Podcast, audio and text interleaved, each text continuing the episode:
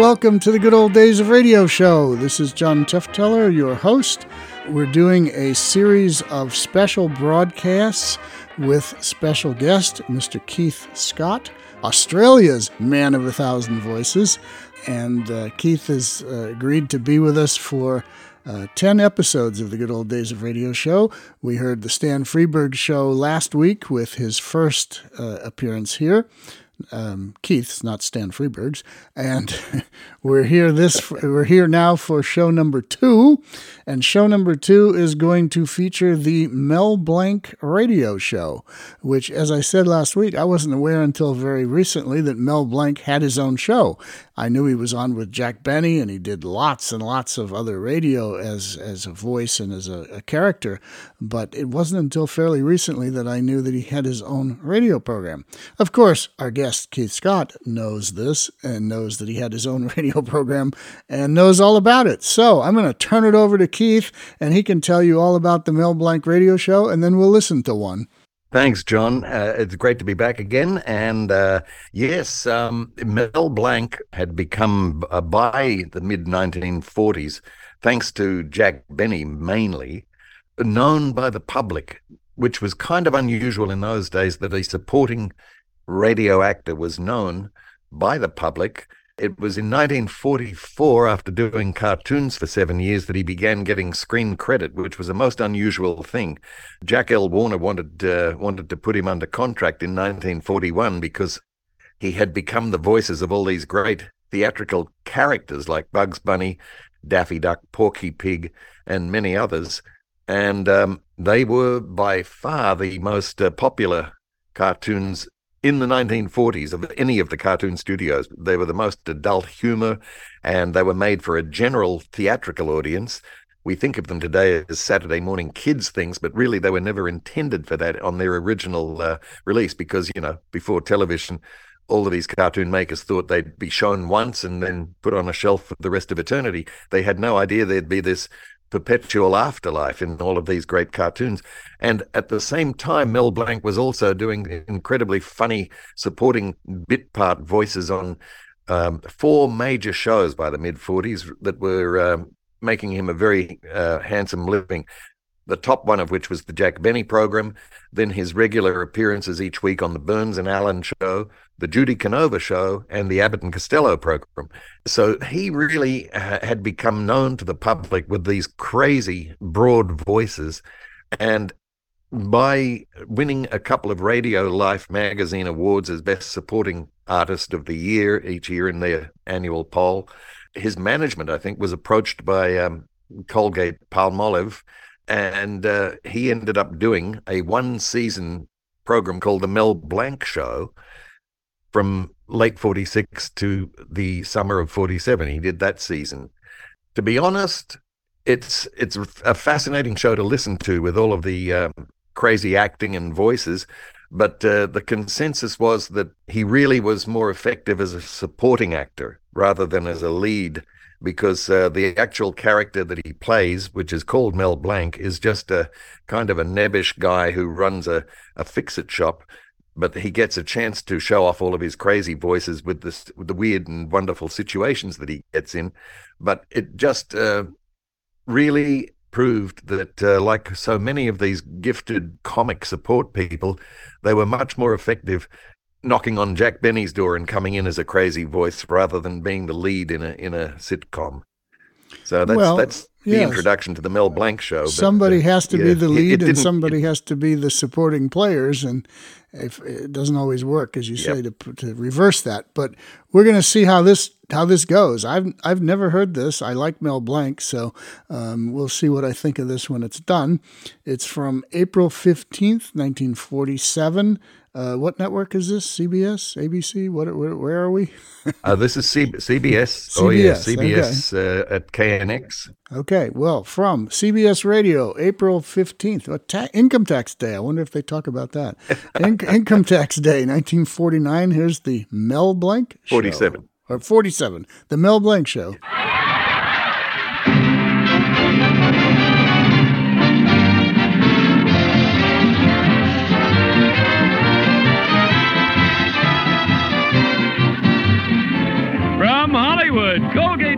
Mel Blanc Show, written by Mac Benoff, with Mary Jane Croft, Joe Kearns, Hans Conried, Alan Reed, Elvia Allman, the sportsman, Victor Miller and his orchestra, and starring the creator of the voice of Bugs Bunny. What's up, Doc? Yes, Colgate tooth powder for a breath that's sweet and teeth that sparkle brings you the Mel Blanc Show with Mel playing his new character, Zookie. Hello, everybody. Hello, everybody. Uh, Hi. And starring himself in person, Mel Blanc. Hi, folks. Ugga, ugga, boo, ugga, boo, boo, ugga.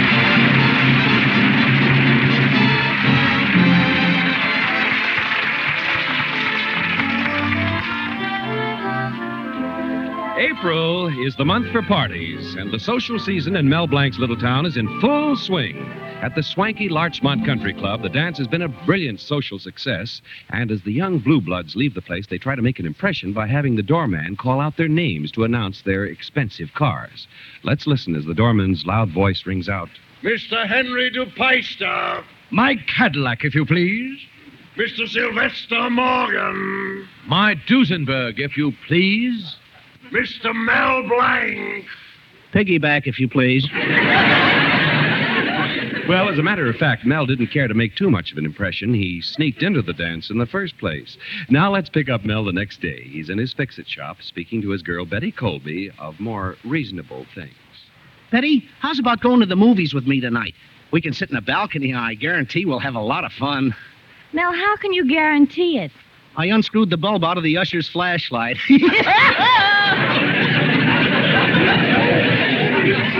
No, Mel, not tonight. oh, I know why. You're still mad at me because of what happened in the movies last week. The way I hugged and squeezed and kissed, and then I remembered we didn't get two seats together. Anyway, Mel, the reason I can't go with you is because Father is tendering a very important social event tonight. I'm sorry, Mel, but you're not invited. Not invited. No. But, Betty, why not? I'm the same as anybody else. I'm as good as you are. After all, I breathe the same air you do. I see the same movies you do. When we go out to dinner, I pay half the check just like you do. No, Mel, it's not that. It's just that Father thinks the things you do at parties are so ridiculous. Like that Scotchman imitation at the last party. Putting on a skirt and instead of a bagpipe blowing into a vacuum cleaner. Well, they all laughed, especially when someone plugged in the vacuum cleaner and it took me three hours to fight my way out of the bag. Well, you see, it's, it's just things like that that make Daddy so provoked. When Father's invited the cream of society, he can't take chances. Oh, I'm sorry, Mel, but it's time for me to go. We're cocktailing at five and hors d'oeuvring at seven. Well, stay with me, Betty. I'm bubblegumming at nine. Well, here comes your father now. Oh, hello, Pater. Hello, Data. Tater, Dater. Oh, Brader. Oh. Quiet. Mel Blanc, you idiot. I told you to fix my ice cream freezer for the party. But what did you do to it? Well, Mr. Colby, I didn't have all the parts, so I put in some coils from a beer pipe. Anything wrong? Anything wrong, he says. You moron. All the ice cream I sold today has a head on it. Hmm. Acme pistachio. Look, Mr. Oh, Colby. quiet, you idiot. I, I, I, well, no, I can't be angry today. I'm, I'm having the most distinguished people in town at my party tonight. I'm breaking into society, and the food I'm serving caviar, pheasant. Tonight I'll have the biggest spread in town. Well, what's the matter with the one you got? in- Uh, Why can't I come to your party, Mr. Colby? Because I'm inviting the cream of society. And you have no family background. Why, my grandfather fought for the South in the Civil War. I can still show you the bullet holes in his Confederate suit. Well, my grandfather fought for the North. I can still show you the holes in his Union suit. Oh.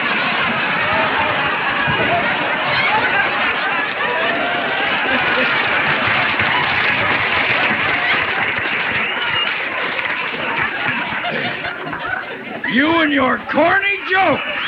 I do me. No, no, Mel, you disgrace me. Not only are you barred from the party, but you're never going to marry my daughter, Betty. No woman should be allowed to bring idiots into the world. Well, Mr. Colby, where would you be if your mother felt that way?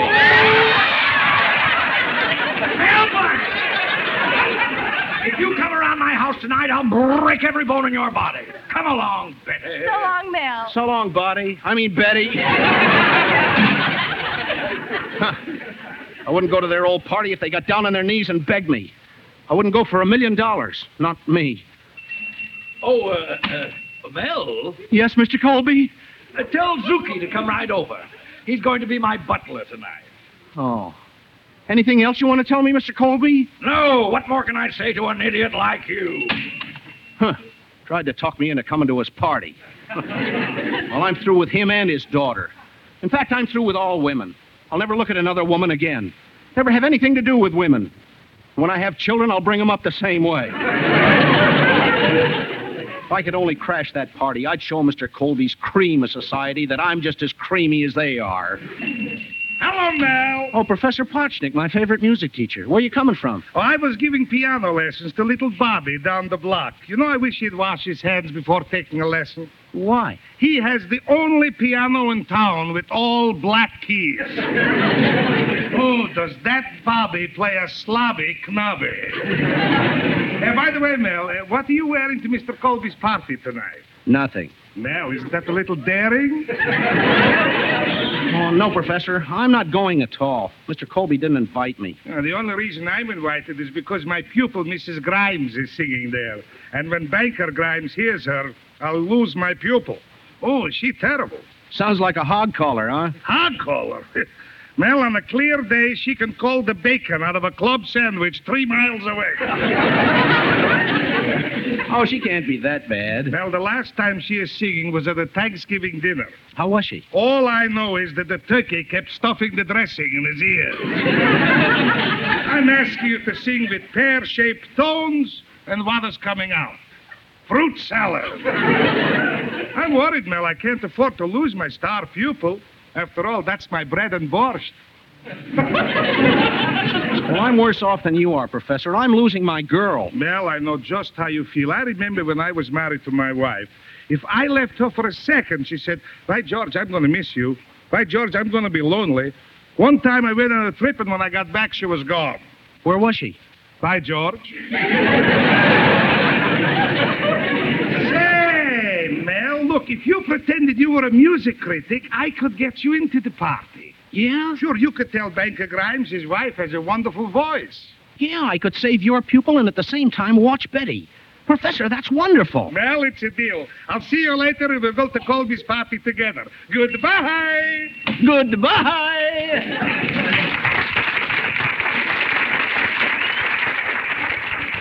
Oh, am I going to get even with Colby? I'll crash that party and be a social lion.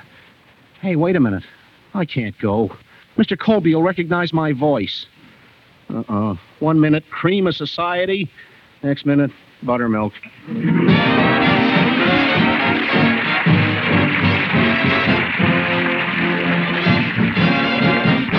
Use Colgate tooth powder. Keep smiling just right. Use it each morning and use it each night. It cleans your teeth, breath so sweet. Use Colgate tooth powder. Want teeth that sparkle and dazzle, a breath that's fresh and sweet? Then try Colgate Tooth Powder. For the new all purpose Colgate Tooth Powder cleans your teeth and sweetens your breath. Yes, this new all purpose tooth powder produces an amazingly rich active foam that's marvelously effective. Every time you brush your teeth with this new all purpose Colgate tooth powder, your whole mouth feels clean, sweet, fresh. Your teeth regain their natural sparkle. It's been proved in seven cases out of ten that Colgate tooth powder instantly stops unpleasing breath that originates in the mouth. And as for cleaning, you can depend on Colgate tooth powder revealing the natural brilliance of your teeth. Yes, Colgate tooth powder, the new all purpose tooth powder, does everything you can expect or ask of a dentifrice. Try Colgate tooth powder today for teeth that sparkle and a breath that's sweet. Use Colgate tooth powder. And now, Victor Miller, the sportsman, and that great Come and Get It Day.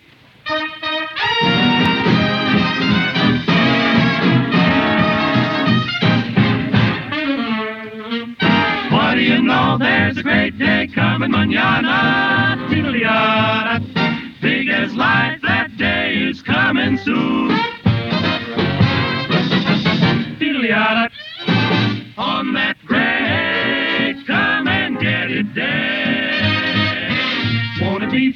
when worry is done and money is had. That's the time things will come your way. On that great, great come and get it day.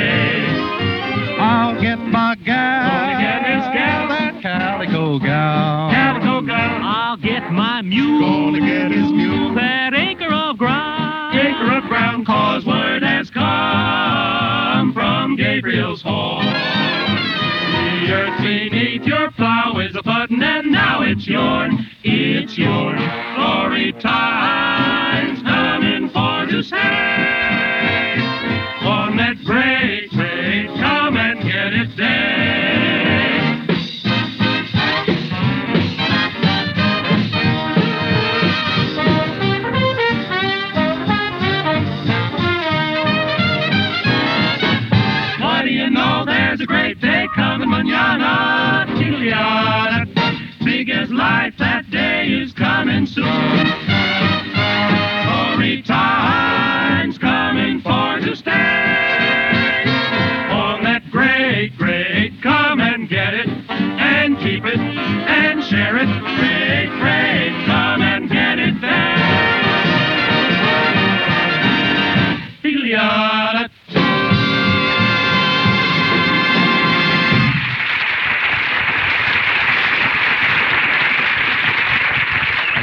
To Mel Blanc, who has a problem how not to be Mel Blanc. Mel wants to crash Mr. Colby's party to prove he's socially acceptable and help out his friend Professor Potchnick, the music teacher. He still doesn't know how he's going to do it, and while he's thinking about it, he's busy in his fix it shop hanging up a picture.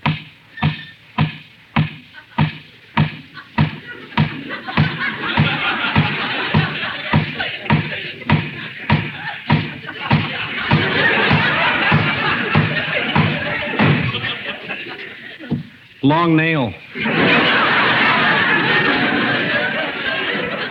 Gosh, how am I going to get into that party? Oh, here comes my lodge president, Mr. Cushing. Hello there, lugga boo boo boo. Greetings, mighty zebra. Ugga ugga boo, ugga boo boo ugga. Mighty potentate, how's your little hummingbird?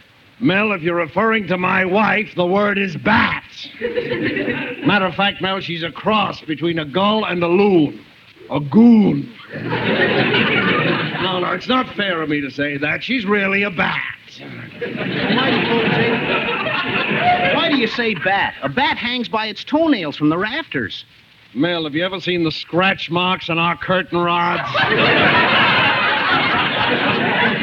Well, if your wife looks like that, how did you ever get hitched? Hung is the word. You know, Mel, I wish I'd listened to my father when I got married. He said, John, don't rush, don't hurry. There are plenty of fish in the ocean. But I married my wife anyway. How happy I could have been with a mackerel. Was there much of a wedding ceremony? Yes, there was, Mel, a beautiful one. But, Mel, I should have known there was something wrong when that choir sang, Here comes the groom, dragged to his doom. Here comes the bride riding on her broom. You sound pretty disgusted, mighty potentate. Uh, yesterday, my wife and I were in the car, and I couldn't get it started.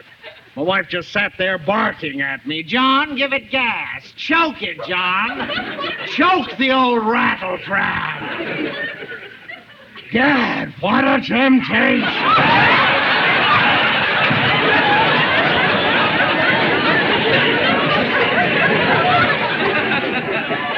But I don't know why I'm telling you all this. It's just that I've got low in the dog. Mighty potentate, I've got troubles of my own. I thought I'd be able to crash Mr. Colby's society party as a music critic. But I can't because he'll he'll recognize my voice. Well, Mel, why use your own voice? Just put on a long cape and a beard and pretend that you're an Italian impresario, a foreigner. Hey, that's a great idea, mighty potentate. What made you think of me becoming a foreigner? Mel, ever since I've been married, I've been trying to get myself deported. well, good luck, Mel. I gotta be going now. Where are you going, mighty potentate? Well, Mel, I can do one of two things. I can go to the movies and see Stallion Road, or I can go home and look at the old gray mare I married. So long, Mel.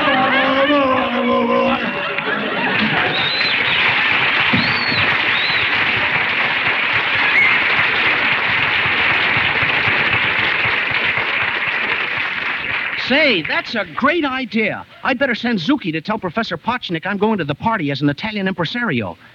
Oh, I just remembered. Zuki is working over at Colby's house as a butler. I wonder how he's doing.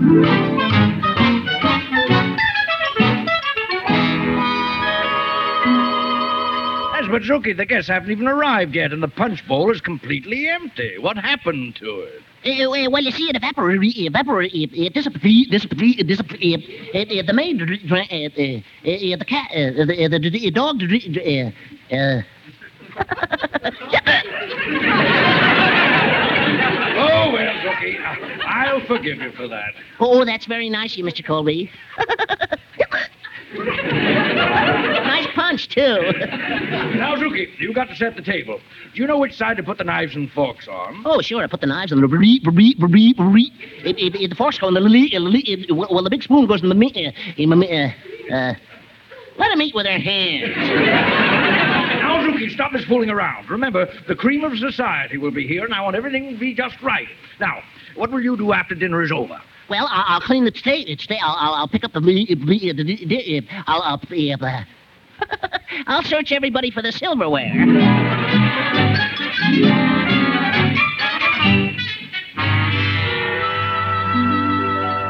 Well, Mel, here we are at Colby's house. You look wonderful in that cape and beard. Are you nervous? Of course not. But just don't light any cigarettes near my beard. Oh, it's Banker Grimes. Where's Mr. Colby? Oh, Professor Potchnik, come in. Mr. Colby is in the kitchen. Oh, I see you brought a very distinguished friend. I want you to meet Italy's greatest impresario, Salvatore Pastagazuka. Well, well, uh, Maestro Pasta, Pasta, pa- uh, Pasta, yes. Uh, well, sir, as we say in Spanish, buenas noches. And as we say in Italian, a chicken a cacciatore. Maestro, Maestro Pastagazuka has come to hear your wife sing. Uh, yes, I'm a great singer myself. Listen. Oh, sola miola, oh, sola you all. Oh, Sola, you all? Yeah, I come from a South Italy. how I hated to leave Italy with all of my bambinos. Uh, do you have many children? 32.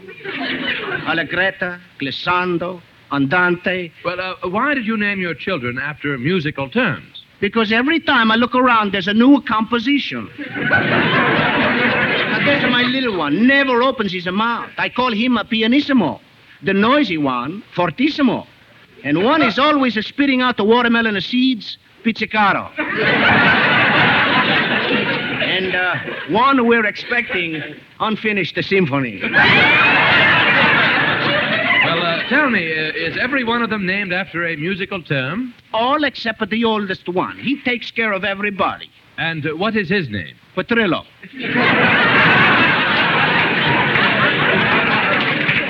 You know what they call me over there? Local 802. 32 kids. Well, uh, why did you leave Italy? I didn't want to try for 64. but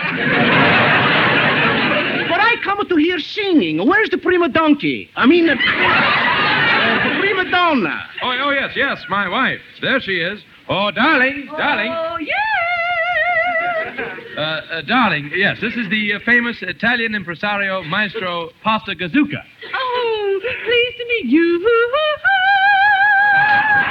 Koshnik, let's go. Oh, I'm, I mean, oh, how wonderful. Uh, before I listen to you sing, Mrs. Grimus, uh, please open the mouth. I must examine the vocal cords. Hmm. Well, Meister, what do you see? You are better looking on the inside than on the outside. now try to warm up a little. Loosen up the diaphragm. I said loosen it. Don't throw it at me. well, Madame Grimus, I'm ready to hear you sing. Uh, quiet, everybody. Ah, come out for you. Quiet. What's on? Go ahead.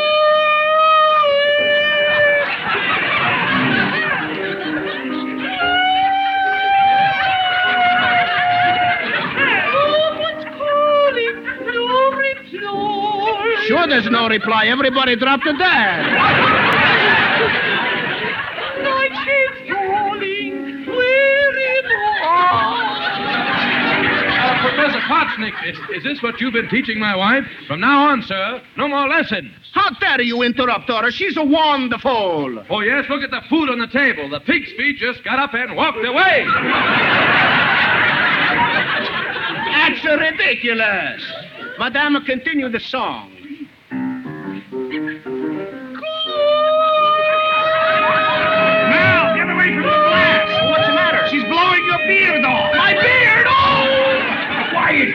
Mel Blanc.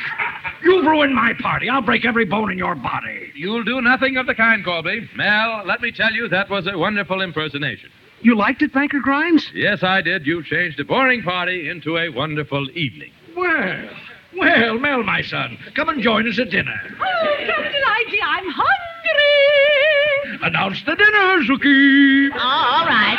Uh, d- uh, dinner is sir, is sir, is sir, is uh, dinner is sir, sir, is sir, is sir, uh. Where'd everybody go?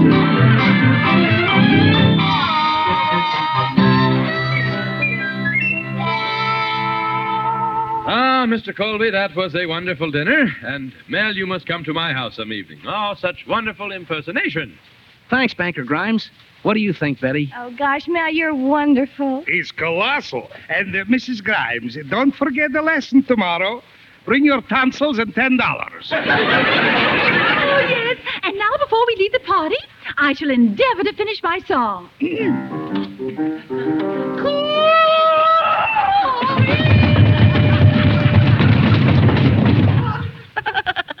Uh, we, we, where'd everybody go?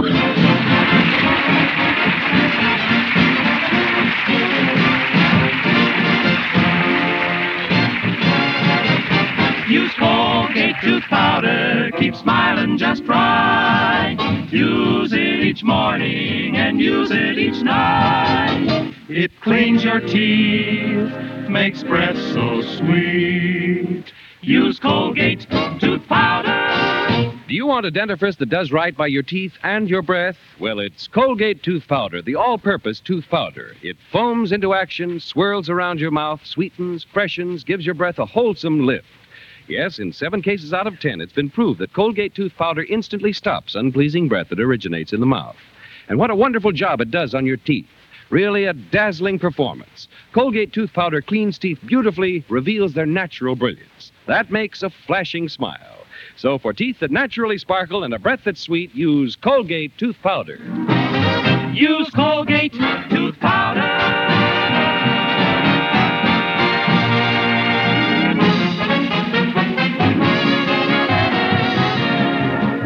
This is Bud Hiestand reminding you that Colgate Tooth Powder for a breath that's sweet and teeth that sparkle brings you the Mel Blanc Show every Tuesday at this time. Be sure to join us again next Tuesday night for more fun with Mel and the people you'll meet in Mel Blanc's Fix It Shop. Say hello to Halo Shampoo for naturally bright and beautiful hair. Remember, even finest soaps and soap shampoos hide the natural luster of your hair with dulling soap film. But Halo Shampoo contains no soap, therefore leaves no dulling soap film. Even in hardest water, Halo makes oceans of rich, fragrant lather, quickly banishes loose dandruff and dirt. Halo needs no lemon or vinegar rinse. Say hello to Halo and goodbye to dulling soap film. Get Halo shampoo at any cosmetic counter. Remember, Mel Blanc at the same time every Tuesday night. This is CBS, the Columbia Broadcasting System.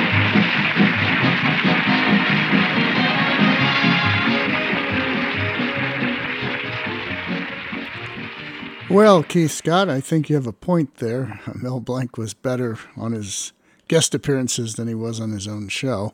It, it's not terrible, but it certainly doesn't have the punch and the bite of his characters when they appear with other people's pro- within yeah, they're just like they're just like a quick cartoon voice, uh, a one-off cartoon voice that was never a regular one compared to uh, you know the characters like Professor LeBlanc on the Jack Benny program and so on. Um, and also, uh, I mean, it's it's a fun show to listen to, and it's very broad. It's almost like listening to a cartoon on radio because uh, everyone has to match Mel Blanc's broadness, uh, that that crazy quality that he has. So Hans Conried, Joe Kearns, they're all sort of really um, mugging and and, Yeah, uh, ha- and really and hamming it up on that show. Yeah, hamming it up. Yes, they were. Um, But really, that show, I, I chose that also because uh, he did surround himself with people who were not only great radio comics, but also did a lot of animation work, which uh, helps the theme of uh, our 10 shows. And uh, Sure. so we have, you know, as semi regulars each week, we have Hans Conried, who was, you know, became famous as Captain Hook in, in Disney's Peter Pan. And, um, you know, uh, Alan Reed, who was Professor Potchnick on that show. Alan Reed ended up playing playing Fred Flintstone, and and and Mel was uh, was uh, was uh, Barney Rubble to uh, Fred Flintstone. So it's weird hearing them, you know, thirteen years before the Flintstones doing these characters together. Another one who who wasn't credited on that show was Jim Backus, who became Mr. Magoo in cartoons. And uh, Was even- he in what we just woman- listened to? Jim Backus was in Yeah. this? Yeah, he Oh. was he was he was the one playing Banker Grimes. You oh, know, that, that- okay. Okay. that that sort of upper crust voice. and then the lady who played his wife in that one with the with the terrible singing voice was Elvia Allman, who was such a great you know radio comedian.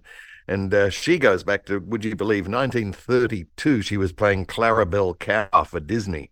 So uh, you know, yeah, there's, I think, a 1929 record of something that I have somewhere that has Elvia Allman on it. So, Wow. yeah, Yeah. yeah, She goes back to the late 20s in radio, and she was yes, still around. Yes, I'd love in- to hear that one day. Yeah. She was still around in the 90s uh, for Pacific Pioneer Broadcasters Nostalgia Nights and things.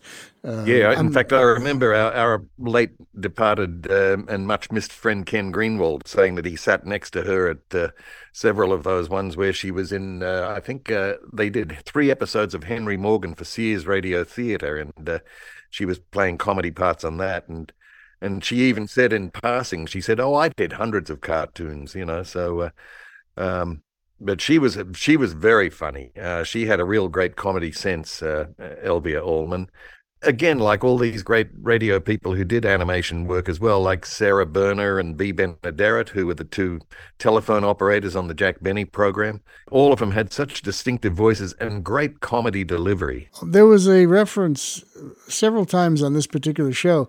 Ugga Ugga Boo Ugga Boo Boo Ugga. Isn't that a Spike Jones record? It it became one. Yeah. oh, Uh, it became one. Okay. It so yeah, I the think Spike they Jones did it record. because of this. Okay. This radio show, Ah. it was be, because the writer Mac Benoff had created this mythical lodge that Mel belonged to with Professor Potchnick and these other characters, and their their secret password was Ugga Ugga Boo Ugga Boo Boo Ugga. The clever people in Spike Jones's band decided to um, make that into a novelty song. Yeah, Okay. I didn't know which came first, the chicken or the egg with this, but Yeah, that, that's that right. yeah. answers that because I caught that right away. It's like, wait, I know that from a Spike Jones song. So Exactly, yeah, and even even the regular vocal group on the Mel Blanc show was the Sportsmen Quartet, who were, you know, of course, Jack Benny's famous quartet, and they were funnier even on the Jack Benny show doing um, comedy music. But uh, I, you know, I, I I still like the Mel Blanc show because it's so weird hearing. Uh, occasionally, he will do Bugs Bunny on the show, or or the Zookie character is obviously based on a, a you know, a caffeine version of Porky Pig. Uh, was him. Oh, in the in the fixed job, I'm the president. The president. eh, eh, eh, eh. You know, it's like uh, it's like he's his voice is being mechanically sped, but it's really not. He's doing it live. right, right. No, no. Yeah, all that was that was live. He, they didn't mechanically speed him up. He knew how to do it on his own. yeah. Oh, yeah. Interesting. Well, they did in the cartoons, of course. They they had to for Tweety and some of those baby voices. Um, but that that uh, was kind of well known that they were. Wait a minute. Wait a only- minute. You're spoiling spoiling me with these facts. Tweety Bird was sped up. Yeah, Tweety was sped, and uh, and so was uh, Speedy Gonzales. The, those two really high pitched voices were they sped them up a few more percentage to give it a real non human you know quality. Ah, okay. I didn't know that. I thought Tweety Bird was real. See, just just when you start believing in Santa Claus and all these things, you you learn that Tweety Bird isn't even real anymore. exactly. Yeah. Okay, well, thanks for bursting that bubble. Uh, okay, so um, as I asked you towards the end of the last program, did you ever meet Mel Blanc and tell us some Mel Blanc stories if you did? I did. I I, um, I met him. He was always a major hero of mine. Him and Daws Butler and June Foray and Paul Frees were the top four. Oh, and Bill Scott, who was the voice of Bullwinkle and Dudley Do Right and all of those. Those five people were my heroes as a kid. And uh, to get to meet these people, you know, I, I, look back now and think, I don't know how lucky I had it, you know. And the thing is, Mel Blanc came to Australia in 1985 as a guest of a TV awards show. And the reason for that was that uh, at that stage, I think in 84, 83, he began doing a series of on camera commercials for American Express where he'd walk up to camera and say, Do you know me? Maybe not, but you know this. Yeah, what's up, Jack? And he'd do all of his voices. I think those those commercials were shown around the English speaking world. So Mel Blanc, in his older age, became world famous. You know, much to his surprise, just from the, these Amex commercials. And so he was brought to Australia as a novelty guest.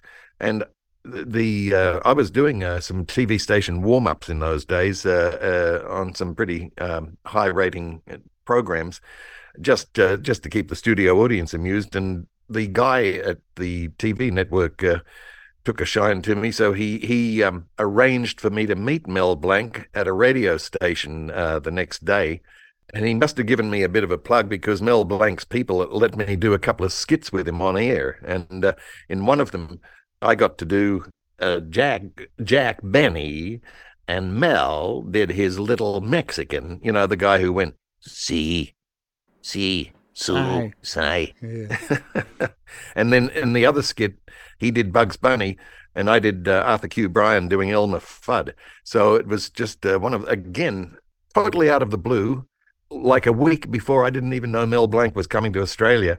And one week later, this is in '85, I'm doing skits with the great Mel Blanc on a on a local radio show, and I couldn't believe it, you know. And uh, and uh, again, he he couldn't have been more gracious. And as a matter of fact, um, he remembered doing the Mel Blanc show. I was talking to him about it when we finished, and uh, he said he never had copies of the show himself. So I was uh, I was able to send Mel Blanc in those days. You know, the technology was cassettes. Right.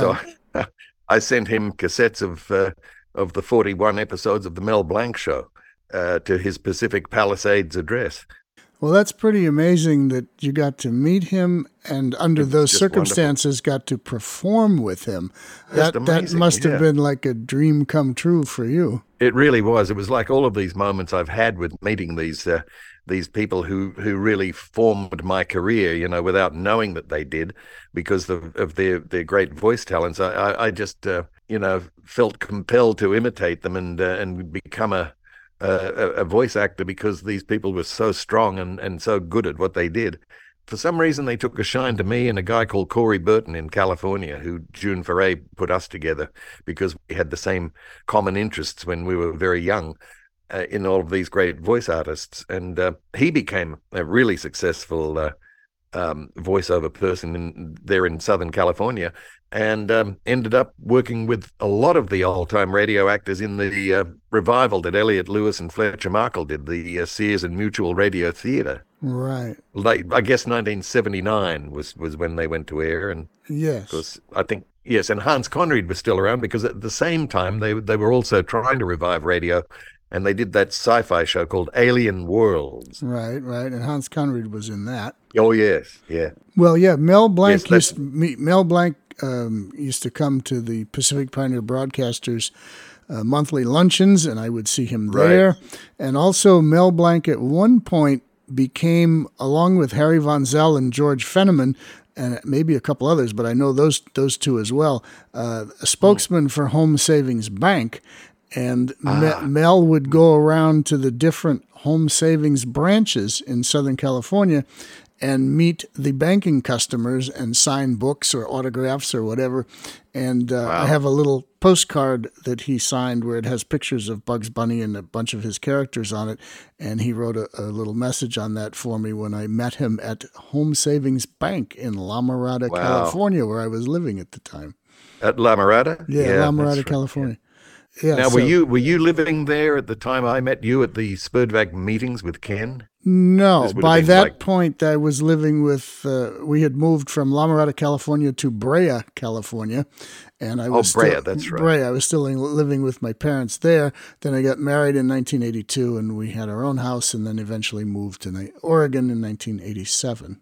Is that when you moved? Because I remember Uh-huh. knowing you after you got married, and uh, and that was during that period that Ken and Dick Mullins were right in the middle of producing the uh, New Adventures of Sherlock Holmes project yes, for Simon yes, Schuster. yes. That was Yeah. that was the big project that we all worked on. That, and you became a, Right. a partner in that group for a while too. Yeah, they were they were great getting them uh, up uh, for for the general public. It really, I think that was possibly one of the first examples of what we've got today of the audience who uh, didn't grow up with radio, but uh, but the um, sold well enough. I think uh, of Sherlock Holmes because it was such a an accepted literary property to start with, and also um, because of the marketing of Simon and Schuster. Yeah, well, we were told at the time they used to call those things back then. They used to call them books on tape, and it's That's right. it started out with um, authors reading their books on tape, and you would take the cassette. It was a cassette at that point, and you could put it Mm-hmm. in your car, and you could listen to the author of the book read you their book. Uh, And so that's the division that the Sherlock Holmes shows were released through Simon and Schuster to be a books on tape release. And we were told after a few years of it being out there that our Sherlock Holmes releases were the second largest or biggest selling books on tape that they had, and that the only thing that eclipsed us uh, or the Sherlock Holmes series was Star Wars. Wow. Yeah. So uh, we made a lot of money for Simon and Schuster, and we got a reasonable portion of it as well. Uh, and then it all kind of faded away, which is It did. It faded fairly statu- quickly, but- the status of it now is Simon and Schuster still technically own the rights to issue those programs, but they don't. They're just they're No. just languished, or they've sublet them to Radio Spirits, or Yeah. whatever they've done. They've they've done something. In any case, um, the moment has passed, so to speak. And should we come Yeah. up with more original Sherlock Holmes radio programs, which doesn't seem likely at this point, but I wouldn't Mm. think that they would n- anywhere near have the impact that they did back in the 1980s and 90s when they were promoted heavily by Simon Yeah. and Schuster. And it, it'd be also different today. It'd be on the internet and uh, marketed totally differently. Yeah, the world has moved on, but we're still here. Yeah. and doing all this old fashioned stuff like we're doing here. All right. Well, was that your only meeting with Mel Blanc that one time?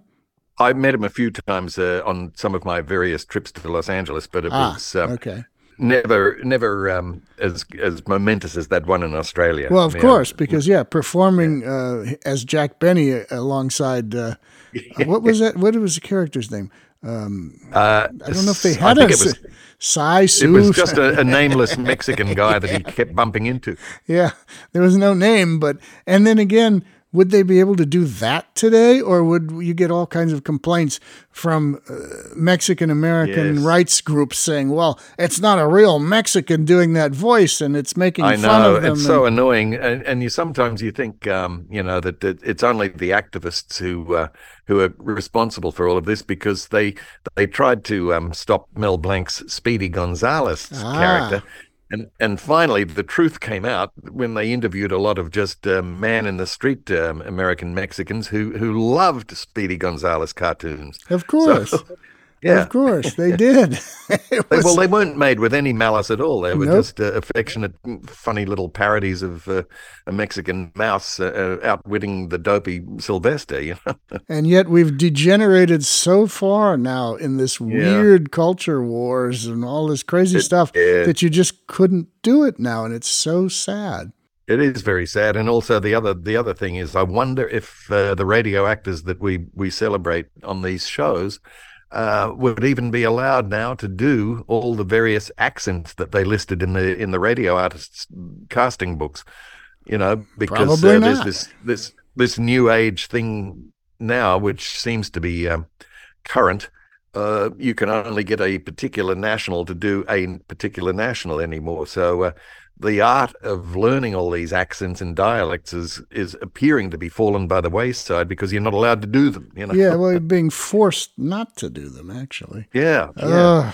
Uh, uh, oh well, we won't get I think I think far off enough- on uh, that. There'll be a rebellion. There always is. There's always um, a change of attitude after a period of time. yeah, well, the pendulum needs to swing. It does. Trouble is, I wonder if we'll be around when the when the pendulum swings the way we want it to. Man, it'll it'll swing and knock us over, is what'll happen. Yeah, exactly. All right. Well, that was fun. Uh, Keith Scott, our guest on the Good Old Days of Radio show. We will um, be back next Tuesday with another program, and Keith will be back with us. What is our show for next week to tease everyone?